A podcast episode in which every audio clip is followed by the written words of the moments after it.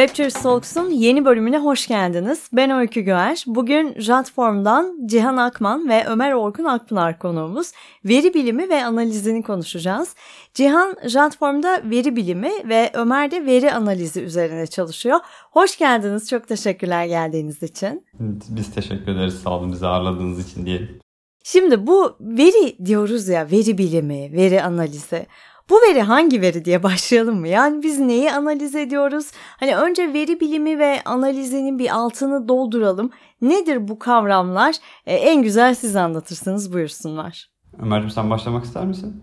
Olur. Ben biraz belki veri analiziyle ilgili daha e, detaylı bir şekilde anlatabilirim. Veriden bahsedecek olursak aslında veri oluştuğu anlamda e, oluştuğu anda bir anlama sahip olan bir bağlama sahip olabilir veya hiçbir anlamı olmayan sinyal tarzı işte sensör verisi tarzı veriler de olabilir. Burada hakikaten çok geniş bir kavramdan bahsettiğimizi söyleyebilirim.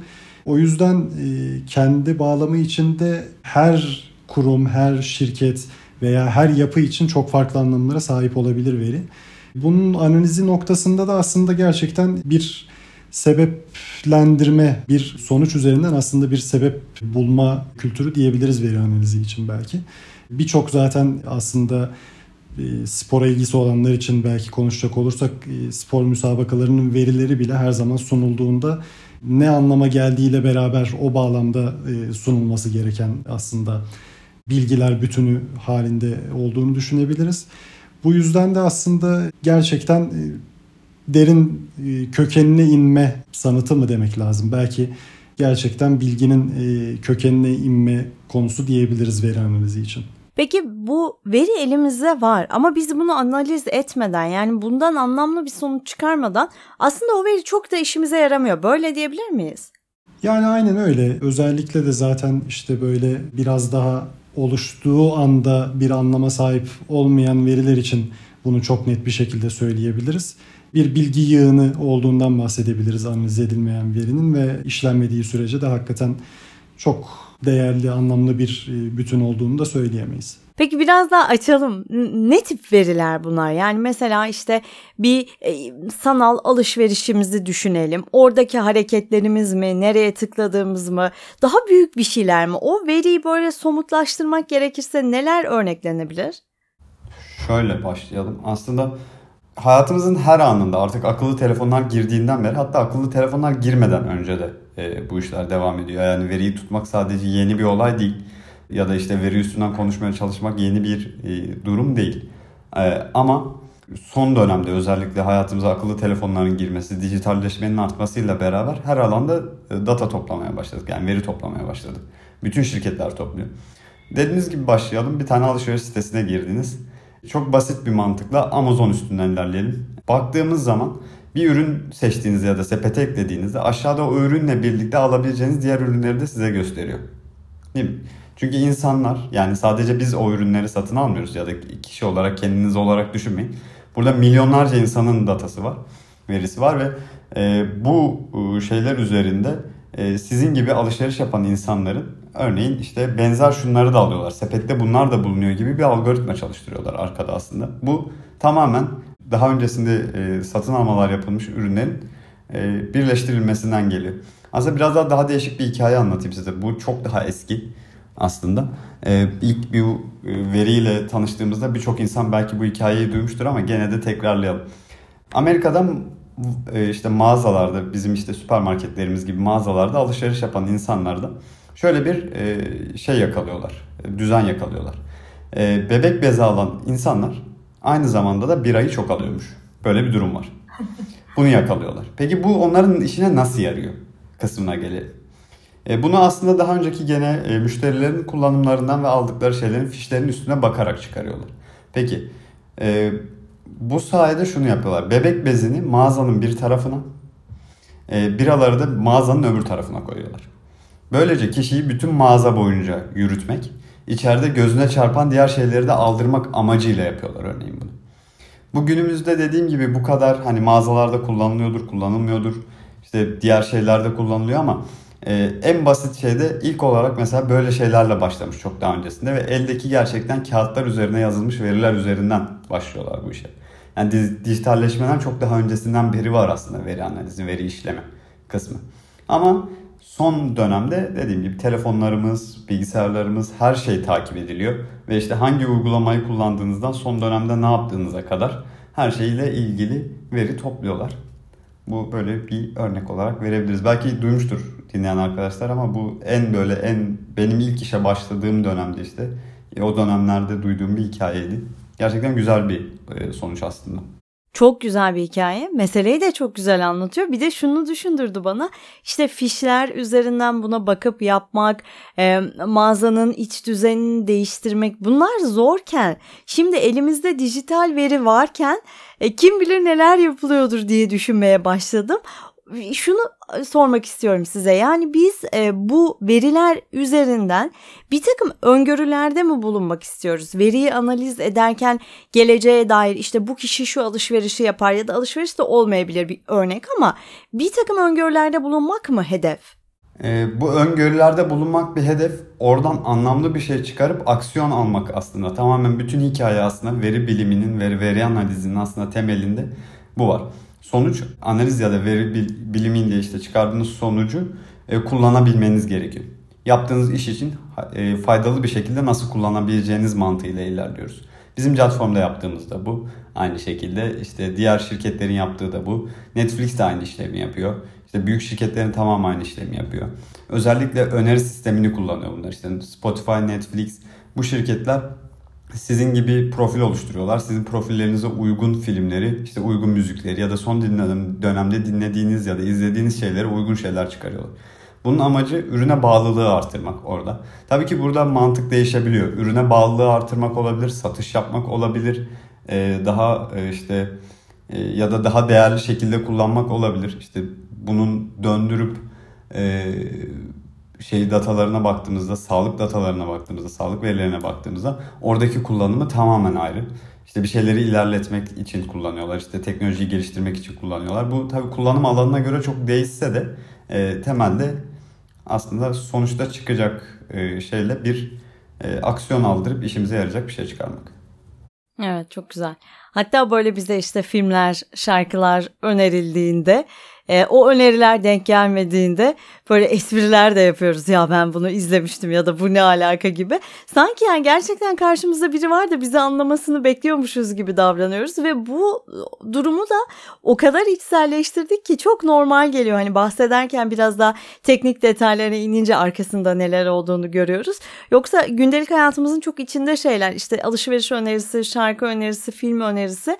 Peki bu veriler nasıl analiz ediliyor? Hangi araçlarla analiz ediliyor? Biraz onun detaylarını verebilir misiniz? Burada aslında teknoloji yığını olarak biraz özellikle büyük firmaların çeşitli ürünleri devreye giriyor diyebilirim. İşte e, Amazon'un, Google'ın burada çok çeşitli ürünleri var. E, özellikle cloud üzerinde e, veriyi verinin tutulmasını sağlayan ve yine burada analizine imkan veren arayüzler mevcut. Bizim de kullandığımız belki en popülerlerinden biri olarak Google'ın BigQuery ürününden bahsedebiliriz.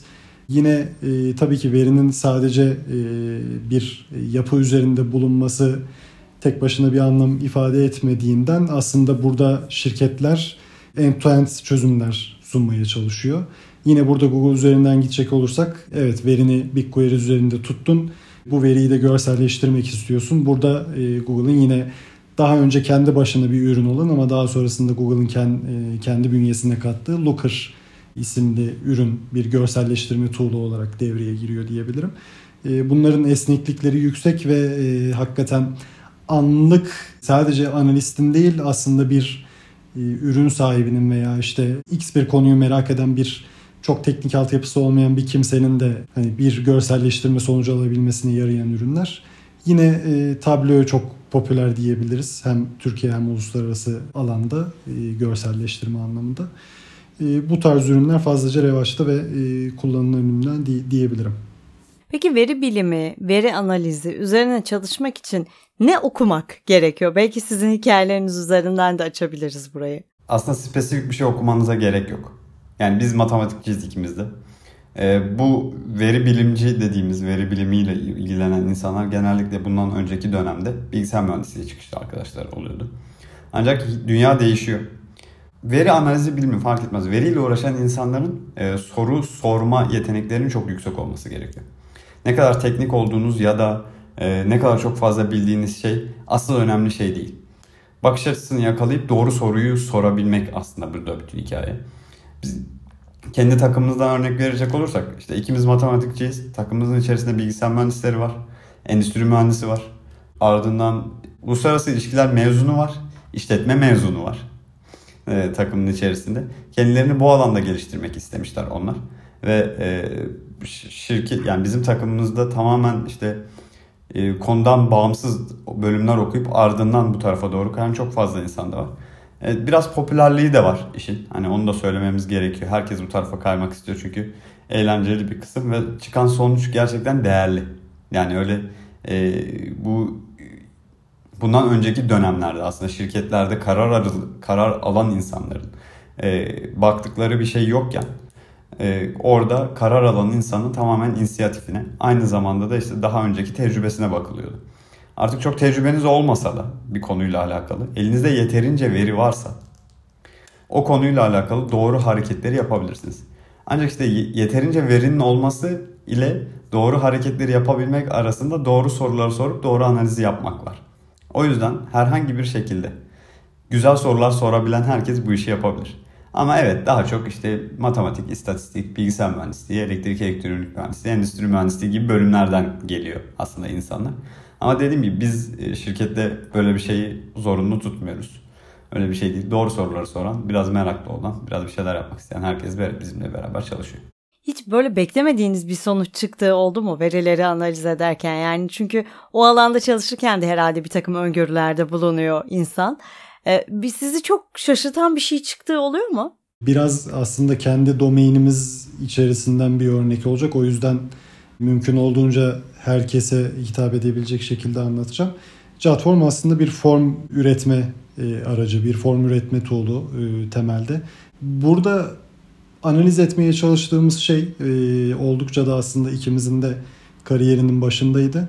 Formların uzunluklarının formların doldurulmasıyla bir bağlantısı var mı? Yani daha uzun formlar daha az mı dolduruluyor gibi bir soru vardı ortada aslında. Burada biraz e, belki ters köşe olarak düşünebileceğimiz şey çok daha uzun formların aslında çok daha yüksek doldurulma oranlarına sahip olması gibi bir sonuç vardı. Biraz anlamlandırmaya çalıştığımızda da hakikaten çok daha uzun formların genellikle daha resmi altyapılara sahip olması e, işte bir vize başvurusu formu olabilir veya bu ölçekte öneme sahip başka e, bağlamda formlar olabilir. Dediğim gibi çok daha resmi temellere dayanan formların biraz daha uzun sayfalar tutması gibi bir durum söz konusuydu. O yüzden de gerçekten doldurulma oranları yüksekti. Belki bu en azından e, kendi kariyerimiz ve bağlamımız ölçeğinde bahsedebileceğim, ilginç diyebileceğim şeylerden biri buydu. Gerçekten ilginç bu arada. Hani hep o formlarda benim aklımdaki ilk şey işte bu formu doldurmanız 3 dakika sürecek. Hani hep kısa sürecek tamam merak etme gibi bir şeyle bizi yönlendiriyor ya. Aslında hani uzun olduğunda belki daha çok dikkatimizi veriyoruz. Daha uzun süre ayırıyoruz ve dolduruyoruz. Çok enteresan bir sonuçmuş gerçekten. Cihan senin eklemek istediğin bir şey var mı? Benim çok e, şaşırdığım konulardan biri şuydu. Bizim bir North Star metriğimiz var. Yani North Star ne demek? Aslında e, herhangi bir şirketin yıllarca aradığı bir metrik olur bu. E, şirket, e, ürünün üzerinde büyük bir değişiklik yaparsınız ya da küçük bir değişiklik yaparsınız. Ana etkilenen metrik ve sizin, sizin işte işinizi büyütmenize ya da işte yapacağınız işteki en önemli kısımları e, çözebilmenize yardımcı olacak metrik aslında odur. North Star metrik diye geçiyor bu. Bir nevi işte Kuzey Kutbu'nu gösteriyormuş gibi sürekli olarak orada olacak ve onun büyümesi küçülmesi çok önemli olacak. Ee, biz bu metriği Bundan birkaç yıl önce kullanmaya başladık. Bulduk bir şekilde. Ancak biz e, benim en çok garibime giden şeylerden biri biz ona hiç öyle bakmamıştık. Biz o metriği biz kullanmaya başlamadan iki yıl önce bulmuştuk aslında. O metriği datasını tutmaya baş yani öyle bir metriğimiz vardı. Ancak hiç o taraftan bakıp o tarafa doğru yönlenmek gibi bir şeyimiz olmamıştı. Ben o metriği platformda North Star metrik olarak kabul edebileceğimiz ve her şeyin sonucunun onu etkilediğini gördüğümde aşırı şaşırmıştım. Yani biz bunu bulmuşuz. Önümüzde de duruyor. Yani yıllarca bakmışız aynı şeye ama sonuçta e, çıkarmak istediğimiz valuation'ı yapamamışız. En sonunda gördük Allah'tan işimizi yarayan bir metreye dönüştü. İşte bu başta bahsettiğimiz hani bir veri var elimizde ama onu anlamlandırmak onu kıymetli hale getiriyor ya. Ee, gerçekten hani e, biraz merak etmek gerekiyor, biraz soru sormak gerekiyor, biraz gördüğünü baktığını analiz edebiliyor olmak gerekiyor. Peki e, hangi alanlarda kullanılıyor diye soracağım. Hani bir form üretme e, sitesi oluşumu bünyesinde e, birden fazla veri bilimci çalıştırıyor olması bile belki birçok kişiye şaşırtıcı gelecektir. Hangi alanlarda kullanılıyor? Cevap her alan mı acaba merak ediyorum. Yani şu anda yaşadığımız hayatın tamamında kullanılıyor. İşte e, şu anda en popüler şeylerimizden birini eve sürekli olarak e, anında bir şeyler söyleyebilmemiz değil mi? 20 dakikada 30 dakikada bir şeyler söylüyoruz. Bunu getiren bir sürü uygulama oluştu artık. Yani en başta bir taneydi sonra diğerleri geldi. Şöyle baktığımız zaman onun depodaki malzemesinin e, kaç tane kaldığından o an buraya gönderip gönderemeyeceğine kadar da kullanıyor. Günlük hayatımızda çok basit bir mantıkla sürekli olarak kullandığımız bütün uygulamalarda aslında telefonumuzun üzerindeki ya da işte televizyonunuzun üzerindeki uygulamalarda. Herhangi bir siteye girdiğinizde, web sitesine girdiğinizde ya da normal hayata çıkalım. Hastaneye gittiğinizde dahi kullanılıyor. Çok basit bir şey söyleyeceğim. Hastanede dahi kullanılıyor. Bugün buraya kaç kişi geldi? Hangi departmanlara çok fazla insan yığılıyor? Burayı nasıl çözebiliriz? Ee, bütün devlet kurumlarında bir e, veri kullanım durumu var. Normal hayatımızın artık her anında kullanılıyor. Yani bunun kullanılmadığı bir yer yok açıkçası. Ama herkesin kullanım şekli farklı, kullanım amacı farklı ve sonuçta çıkan durumlar farklı. O yüzden böyle çok geniş bir soru ve çok geniş bir cevabı var açıkçası. Biraz bu dertli ama spesifikleştirebiliriz örneğin işte. Biz nasıl kullanıyoruz kısmı var. Mesela burada şey yaptığımızda. Ee, bizim şirketimizde evet birden fazla datacının olması işte bir form üretme şirketinde diyoruz ama şöyle düşünebiliriz. Ee, işte dünyada 15 milyonun üzerinde kullanıcısı olan bir şirket ve 15 milyon insan sürekli olarak işte şey veriyor bize. Veri bırakıyor. Sürekli olarak takip ediyoruz o arkadaşları. Doğal olarak oradan çıkabilecek bir sürü analiz var. Sayfadaki butonun renginden yani öyle söyleyeyim size butonun renginin e, değişmesinden insanların o butona e, tıklamaya da tıklamama durumu değişiyor. Tamam. Butonun e, bir santim daha büyük olup küçük olması çok fazla şey değiştirebiliyor ürünün içerisine bir şey koymanız, ürünü kompleksleştirmek ya da işte ürünü kolaylaştırmak insanlara nasıl fayda sağlıyor? Ya da şirketin büyümesi tamamen finansal kısma gidelim. Finansal kısım nasıl etkileniyor? Bu yaptığımız değişikliklerin tamamının finansal olarak bize etkileri ya da zararları neler gibi soruların tamamını biz kendi içimizde cevaplayabilir hale geliyoruz. Aslında olay soruyu sormak. Yani e, doğru soruyu sorarsanız doğru da veriyi bulursunuz. Sadece toplamıyor olabilir şirketler. Harika yani gerçekten hani soruyu sormak, her gün gelen kullanıcıyı tanımak ve buna göre hareket etmek aslında çok kolay. Çünkü ekstra bir şey istemeye gerek yok ya. Kullanıcı o veriyi zaten kullanımı yaparken bırakıyor. Bir tek onu toplamak ve analiz etmek tabii ki burada işin çok önemli bir kısmı. Şimdi dedik ya işte hemen sipariş verebiliyoruz ya da bir hastaneye gidiyoruz. Kaç kişi geliyor, veriler toplanıyor. Burada herkesin aklına veri gizliliği geliyor biliyorum. Şu sohbetler çok oluyor. İşte arkadaşımla oturuyor oturuyordum spor ayakkabı dedim telefonumu açtım spor ayakkabı reklamı çıktı. Bu tamam bu çok konuşuldu ama bunun dışında mesela bu verilerin toplanmasıyla en büyük ne yapılabilir? Yani mesela kitleleri böyle yönetmek mümkün mü? Tabii ki mümkün. Bunun zaten olmuşu var. Yani Trump'ın ilk seçildiği Amerika seçimlerinde Cambridge Analytics şirketinden Facebook üzerinden veri aldı, satın almış Trump. Ve ona oy verme ihtimali olan ancak arada kalan seçmenleri bulmuşlar. Sonra onlara sürekli olarak reklam göstermişler ve kendi tarafına çekebilmiş. Yani aslında dünyanın e, seyrini değiştirebilecek kadar büyük şeyleri oynayabiliyorlar. Toplumları yönlendirebilir büyük veriler. E, şu anda genç nüfusun özellikle çok büyük bir kısmının işte Instagram, Facebook, artık kullanmıyor ama Instagram ve WhatsApp kullandığını biliyoruz. Bu iki üründe aynı şirkete ait. O iki ürünün tabii ki datasını birleştiriyor. Arkadaşınızla telefonda bir şeyler sormaya başladığınızda. Bu çok olur bu arada çünkü kendileri birbirlerine data satıyorlar. Yani satma değil de paylaşıyorlar kendi şirket içerisinde. İşte ben ayakkabı almak istiyorum diye bir arkadaşınıza mesaj attığınızda doğal olarak ayakkabı reklamları görmeniz e, artık kaçınılmaz noktaya geliyor. E, bu şirketlerin para kazanma mantıkları bu çünkü. Reklam üzerinden para kazanıyorlar. Facebook, Twitter e, ve işte Instagram gibi çok büyük şirketler, çok e, dünyadaki herkese etki eden şirketler. Ve toplumu yönlendirebilirler tabii ki. Burada da işte devletlerin ve yönetimlerin aslında kuracağı ya da koyacağı yasalar önemli oluyor. İşte bunun için Avrupa'da GDPR var. Türkiye'de de işte veri KVKK e, geldi. Bunların her biri aslında veriyi kötüye kullanamasın diye şirketler kurulan e, şeyler. Bu alan da herhalde ilerledikçe kendi etiğini oluşturmaya başlayacak bir yerden sonra. Evet oluşturuyor hatta yani şey gibi düşünebiliriz. Avrupa'daki şu anda en büyük olaylardan biri işte bilgisayarda sitelerin üzerinde aslında hepiniz gezdiğinizde bir cookie bırakıyoruz. Yani daha doğrusu cookie bırakıyoruz derken e, sitelere girdiğinizde bilgisayarınızın browserına bir cookie ekleniyor. O cookie üstünden de işte Google üzerinden sizi takip edebiliyorlar, kendileri takip edebiliyorlar. Avrupa'da Birliği'nde e, bu yasaklanıyor. E, bu soruyu sormadan bir süredir zaten e, biz sizin şeyinize e, browser'ınıza cookie ekleyebilir miyiz? Çerez yani. Çerez ekleyebilir miyiz sormadan hepinizin altına çıkıyor. Bütün sitelerin altında ilk girdiğinizde bir çıkıyor. Her şeyi evet kabul deyip et... geçiyoruz. Aynen her şeyi kabul et deyip geçiyoruz. Çünkü kabul etmeyince bütün ürünleri kullandırmıyor sitenin içerisinde. Onlar da bu şekilde çeviriyorlar.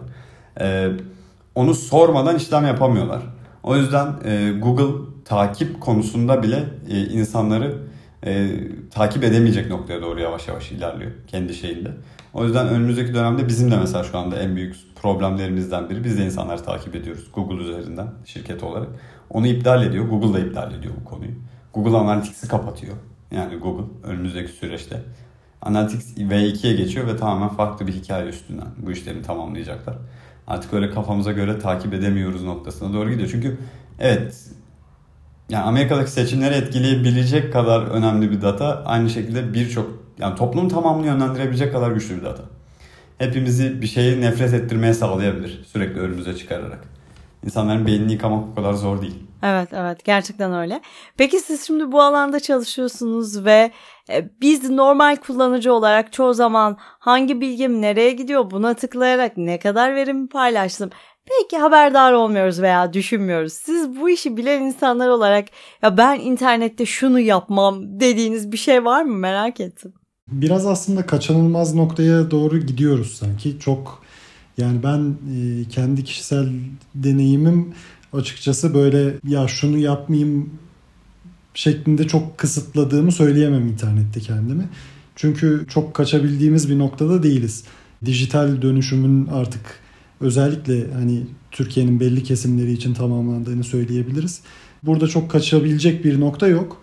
O yüzden de hani alınan önlemler işte gizli sekmeler, VPN'ler gerçekten sizi belli bir noktaya kadar koruyor. İnternette bir varlığınız olduğu sürece, bir bilgisayarınız ve telefonunuz olduğu sürece aslında çok bir kaçış noktamız yok. Verilerimiz her türlü işleniyor. Kim olduğumuz veya işte ne şekilde internete dahil olduğumuzdan bağımsız olarak diyebilirim. Aslında bu yüzden de hatta biraz yani az önce Cihan'ın e, bahsettiği konuyu biraz şöyle de bağlayabiliriz belki buraya. Yani tüm bu işte akıllı telefonların çok daha erişilebilir bir vaziyete gelmesi işte tüm sosyal uygulamaların kullanıcı sayılarının her gün katlanarak artması, sürekli olarak işte e, bir promotion halinde olması bu ürünlerin gerçekten istenen de bir şey. Çünkü evet e, önümüzde bir örnek var. Gerçekten dünyanın en belki de büyük e, gelişmiş ülkesinin seçimlerinin etkilenebildiği bir noktada artık her türlü manipülasyona açık olması isteniyor bütün insanların. E bu anlamda da her şeyin mümkün olduğunca erişilebilir ve ortada olması e, çok böyle kaçınılmaz bir son gibi gözüküyor. Evet etiği oluşuyor bir taraftan da ama e, yapılmak istenenler de büyük ölçüde yapılıyor aslında. Kesinlikle kaçış yok yani yapacak bir şey yok.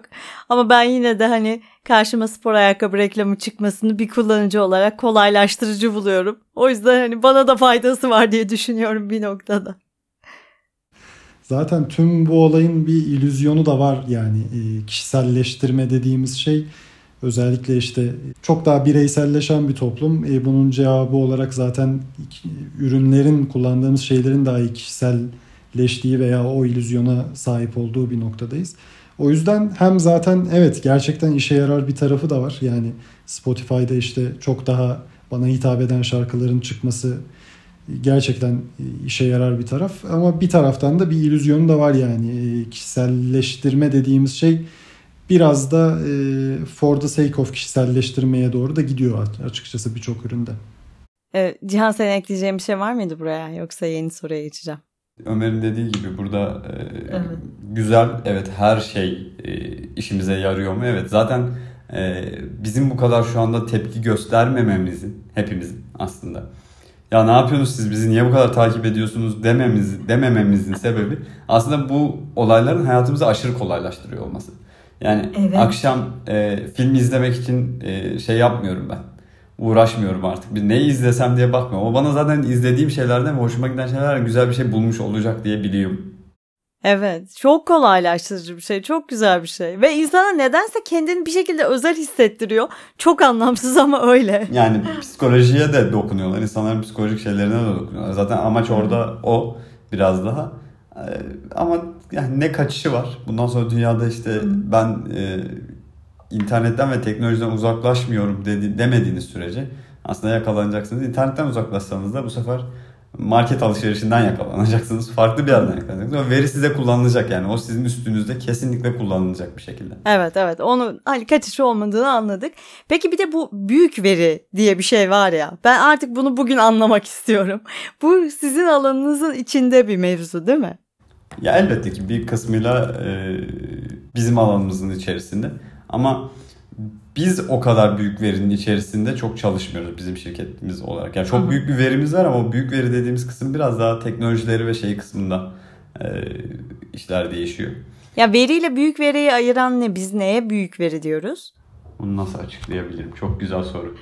Ne zaman bunu sorsam böyle bir cevapla karşılaşıyorum. Lütfen büyük veriyi birisi bize anlatabilir mi artık? Yani şöyle bahsedebiliriz belki böyle geleneksel daha bildik yöntemlerle işlenmesi çok da mümkün olmayan büyük karmaşık veri setleri diyebiliriz. Dolayısıyla kalabalık mı demek bu? Çok insanın verisi demek mi? Ya burada illa bir insan veya onunla ilgili olduğunu e, söyleyemeyebiliriz. Bu birçok bağlamda sunulabilir. Yani bir spor müsabakalarının verilerinin toplamı da belki bir büyük veri kapsamına girebilir. İşte çok çok fazla işte tekrara bağlı çok hani sıklıkla üretilen e, ve de belki başta da söylediğim gibi üretildiğinde te, kendi başına bir anlam ifade etmeyen veri zerrecikleri belki de işte bir araya geldiğinde bir büyük veriyi oluşturuyor. Burada e, işte işleme teknolojisi, e, bu veriyi anlamlandırma teknolojilerinin farklılaşmasıyla beraber artık yani işlemcilerin ve veriyi işleme yeteneğinin çok daha büyümesiyle e, daha doğrusu zaten bu bu teknolojilerin çok e, artık e, farklı bir noktaya gelmesi büyük verinin oluşmasının bir sonucu olarak söyleyebiliriz. Dolayısıyla biraz birbirini besleyen bir sistem. Yani veri arttıkça ve de veriyi tek, veriyi işleme teknolojisi geliştikçe büyük veri dediğimiz şey aslında oluşmaya başladı ve e, oluşmaya da devam ediyor diyebiliriz. Anladım. Çok teşekkür ederim. Cihan sen de eklemelerini yap lütfen. Yani spesifik bir konu üzerinde çok tanımlı bir veri topluyorsanız bu normal data dediğimiz yani veri kısmına giriyor. Büyük veri dediğimiz kısım aslında çeşitliliği çok fazla olacak. Miktarı çok fazla olacak. Aynı şekilde de e, ve içerisinde soru sorulmamış bir şey de bulunacak. Yani hiç soru sormadan da topladığınız data olacak. Biraz da işler iyice genişlemiş, çok büyük noktalara ulaşmış durumlara aslında büyük veriliyoruz. Ee, içinden çıkan sonuçlar ve çıkan şeyler aynı.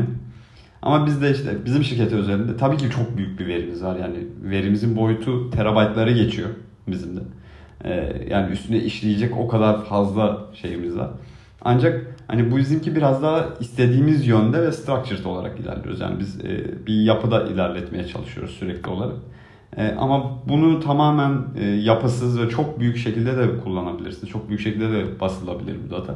E, biraz daha o tarafa ilerlemesi gibi düşünebiliriz. Yani çok fazla datanın, çok fazla çeşitli datanın ve e, farklı konulardaki verinin tamamının birleşimine big data diyebiliriz tam olarak.